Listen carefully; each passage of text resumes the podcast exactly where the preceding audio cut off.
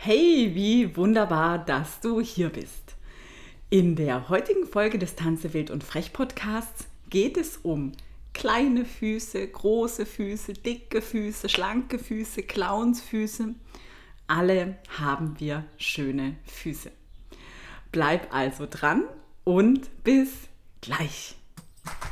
Beim Tanze Wild und Frech Podcast erhältst du spritzige Inspirationen, buntes und informatives Wissen sowie Hilfestellungen und Tipps rund um das Thema Tanzpädagogik für Kinder und manchmal fürs Leben.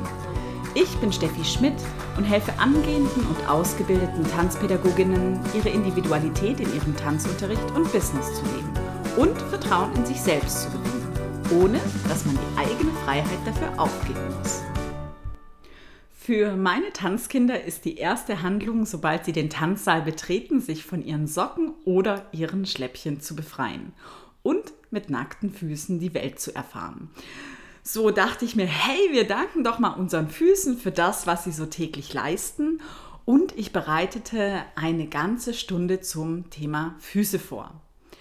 Alle Altersstrukturen von zwei bis zehn Jahren selbstverständlich in unterschiedlichen Kursen, waren voller Freude und Eifer bei der Sache. Wir haben die Stunde begonnen, indem wir uns erstmal auf die Füße stellten und spürten, welche Teile den Boden berühren. Und ob es Teile gibt, die wir mehr spüren als andere und ob es Teile gibt, die wir gar nicht spüren, wo also Luft ist. Und anschließend gingen immer zwei Kinder zusammen und malten einen Umriss von den Füßen des anderen. Das kann man natürlich auch alleine machen mit seinen eigenen Füßen. Und mit unserem neuen Freund oder der neuen Freundin, welcher gleich an manchen Stellen in einem Fußparcours unser Schutzengel sein wird, machten wir ziemlich coole Sachen. Und ich sagte den Kindern, für jedes Requisit im Raum gibt es eine Bewegungsaufgabe, die nur mit den Füßen getanzt oder bewegt werden darf. Ich sehe ziemlich große Augen und ein Lächeln huscht über die Gesichter. Ich zeige, erkläre und tue die verschiedenen Aufgaben im Schnelldurchlauf. Denn ich spüre, wie es den Kindern unter den Fußnägeln brennt, sich auf die Requisiten zu stürzen. Die Aufgaben sind Klemme Stifte unter deine Zehen und transportiere sie auf den Hacken. Knete oder rolle deine Füße mit Tennis- oder Igelbällen. Greife mit deinen Zehen Glitzersteine und sortiere sie der Farbe nach. Balanciere auf einer Faszienrolle, aber nur mit einem Schutzengel. Und balanciere damit rollend durch den Raum. Balanciere auf einer umgedrehten Bank und auf Moosgummiplatten, rutsche durch den Raum. Greife mit den Füßen Sandsäckchen. Los geht's! Alle sind eifrig bei der Sache. Nun grenzt dieser Tanzunterricht vielleicht an eine Sportstunde. Doch für mich sind die Füße im Tanzen schon immer eine besondere und spannende Sache gewesen. Sie sind das Fundament unseres Körpers, auf dem wir uns bewegen und brauchen meines Erachtens mehr Aufmerksamkeit. Sie verschaffen uns Bodenkontakt, Bodenständigkeit und Erdung. Im Alltag Schon leisten sie eine ganz schöne Menge. Sie transportieren mich täglich von A nach B und mein ganzes Körpergewicht wird, wird von ihnen getragen. Und so ist es wahrscheinlich verständlich, dass sich so ein Fuß 28 Knochen hat und 19 Muskeln, um wie eine Art Stoßdämpfer fungieren zu können. Die Bewegung des Fußes passt sich an den Untergrund und die Bodenbeschaffenheit an. Bei Erwachsenen hat sich der Fuß ja schon ausgebildet. Aber was ist mit diesen Kinderfüßen, die ja noch gar kein Fußgewölbe haben und eher wie so kleine Speckfüßchen aussehen? Sobald Babys auf die Welt kommen, sind die Füße noch gar nicht mit einer Fettschicht unterpolstert. Sie sind eher schlank. Nach der Geburt bildet sich innerhalb einiger Wochen das sogenannte Unterhautfettgewebe und unter den zehn Grundgelenken bilden sich vier Kammern, wo Fettpolster eingelagert werden.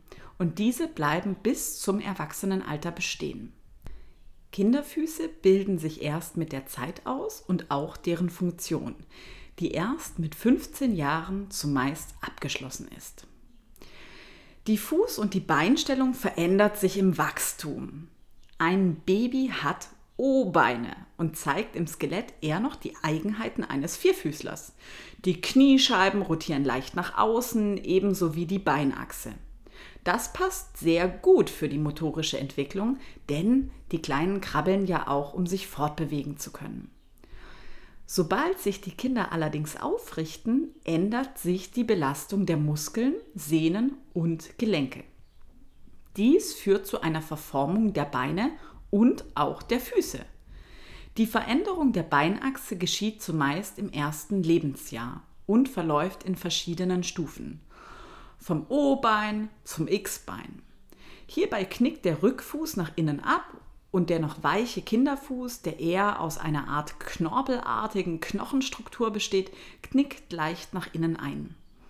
Dieser Knickfuß verschwindet ganz von allein und ist ein Teil der natürlichen Entwicklung und gehört zur Aufrichtung des Menschseins dazu. Zumeist verschwindet er bis zum siebten Lebensjahr.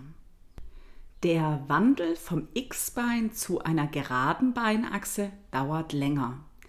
Hierbei verändert sich auch die Fußstellung. Das Fußgewölbe richtet sich langsam auf und es geschieht eine Art Verwringung im Fuß und es ist zunehmend mehr möglich, den Vor- und Mittelfußknochen abzurollen.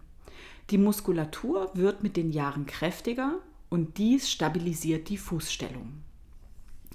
All dies ist genetisch vorgesehen, wie Entwicklung verläuft. Jedoch spielen Lebensumstände eine ganz besondere Rolle. Kinder müssen sich viel bewegen, um sich richtig entwickeln zu können.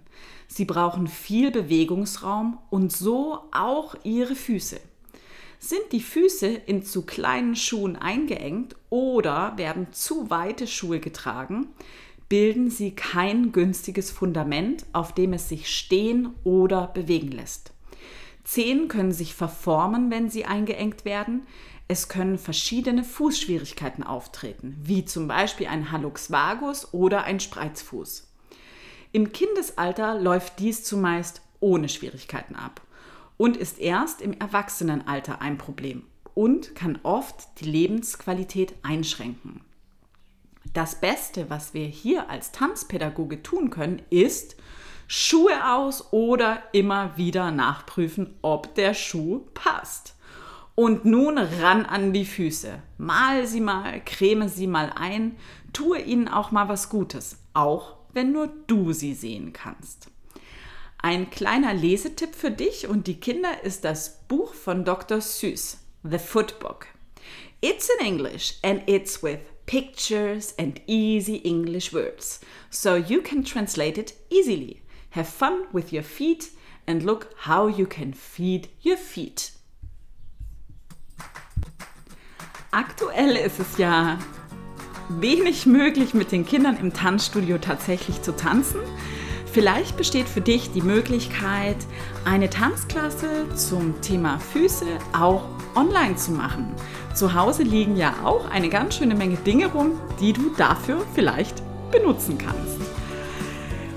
Dann solltest du jemanden kennen, der wie du von dieser Podcast-Folge profitieren könnte, dann teile sie gerne mit deinen Freunden oder Kollegen. Denn wenn du sie als wertvoll empfindest, werden sie das auch tun.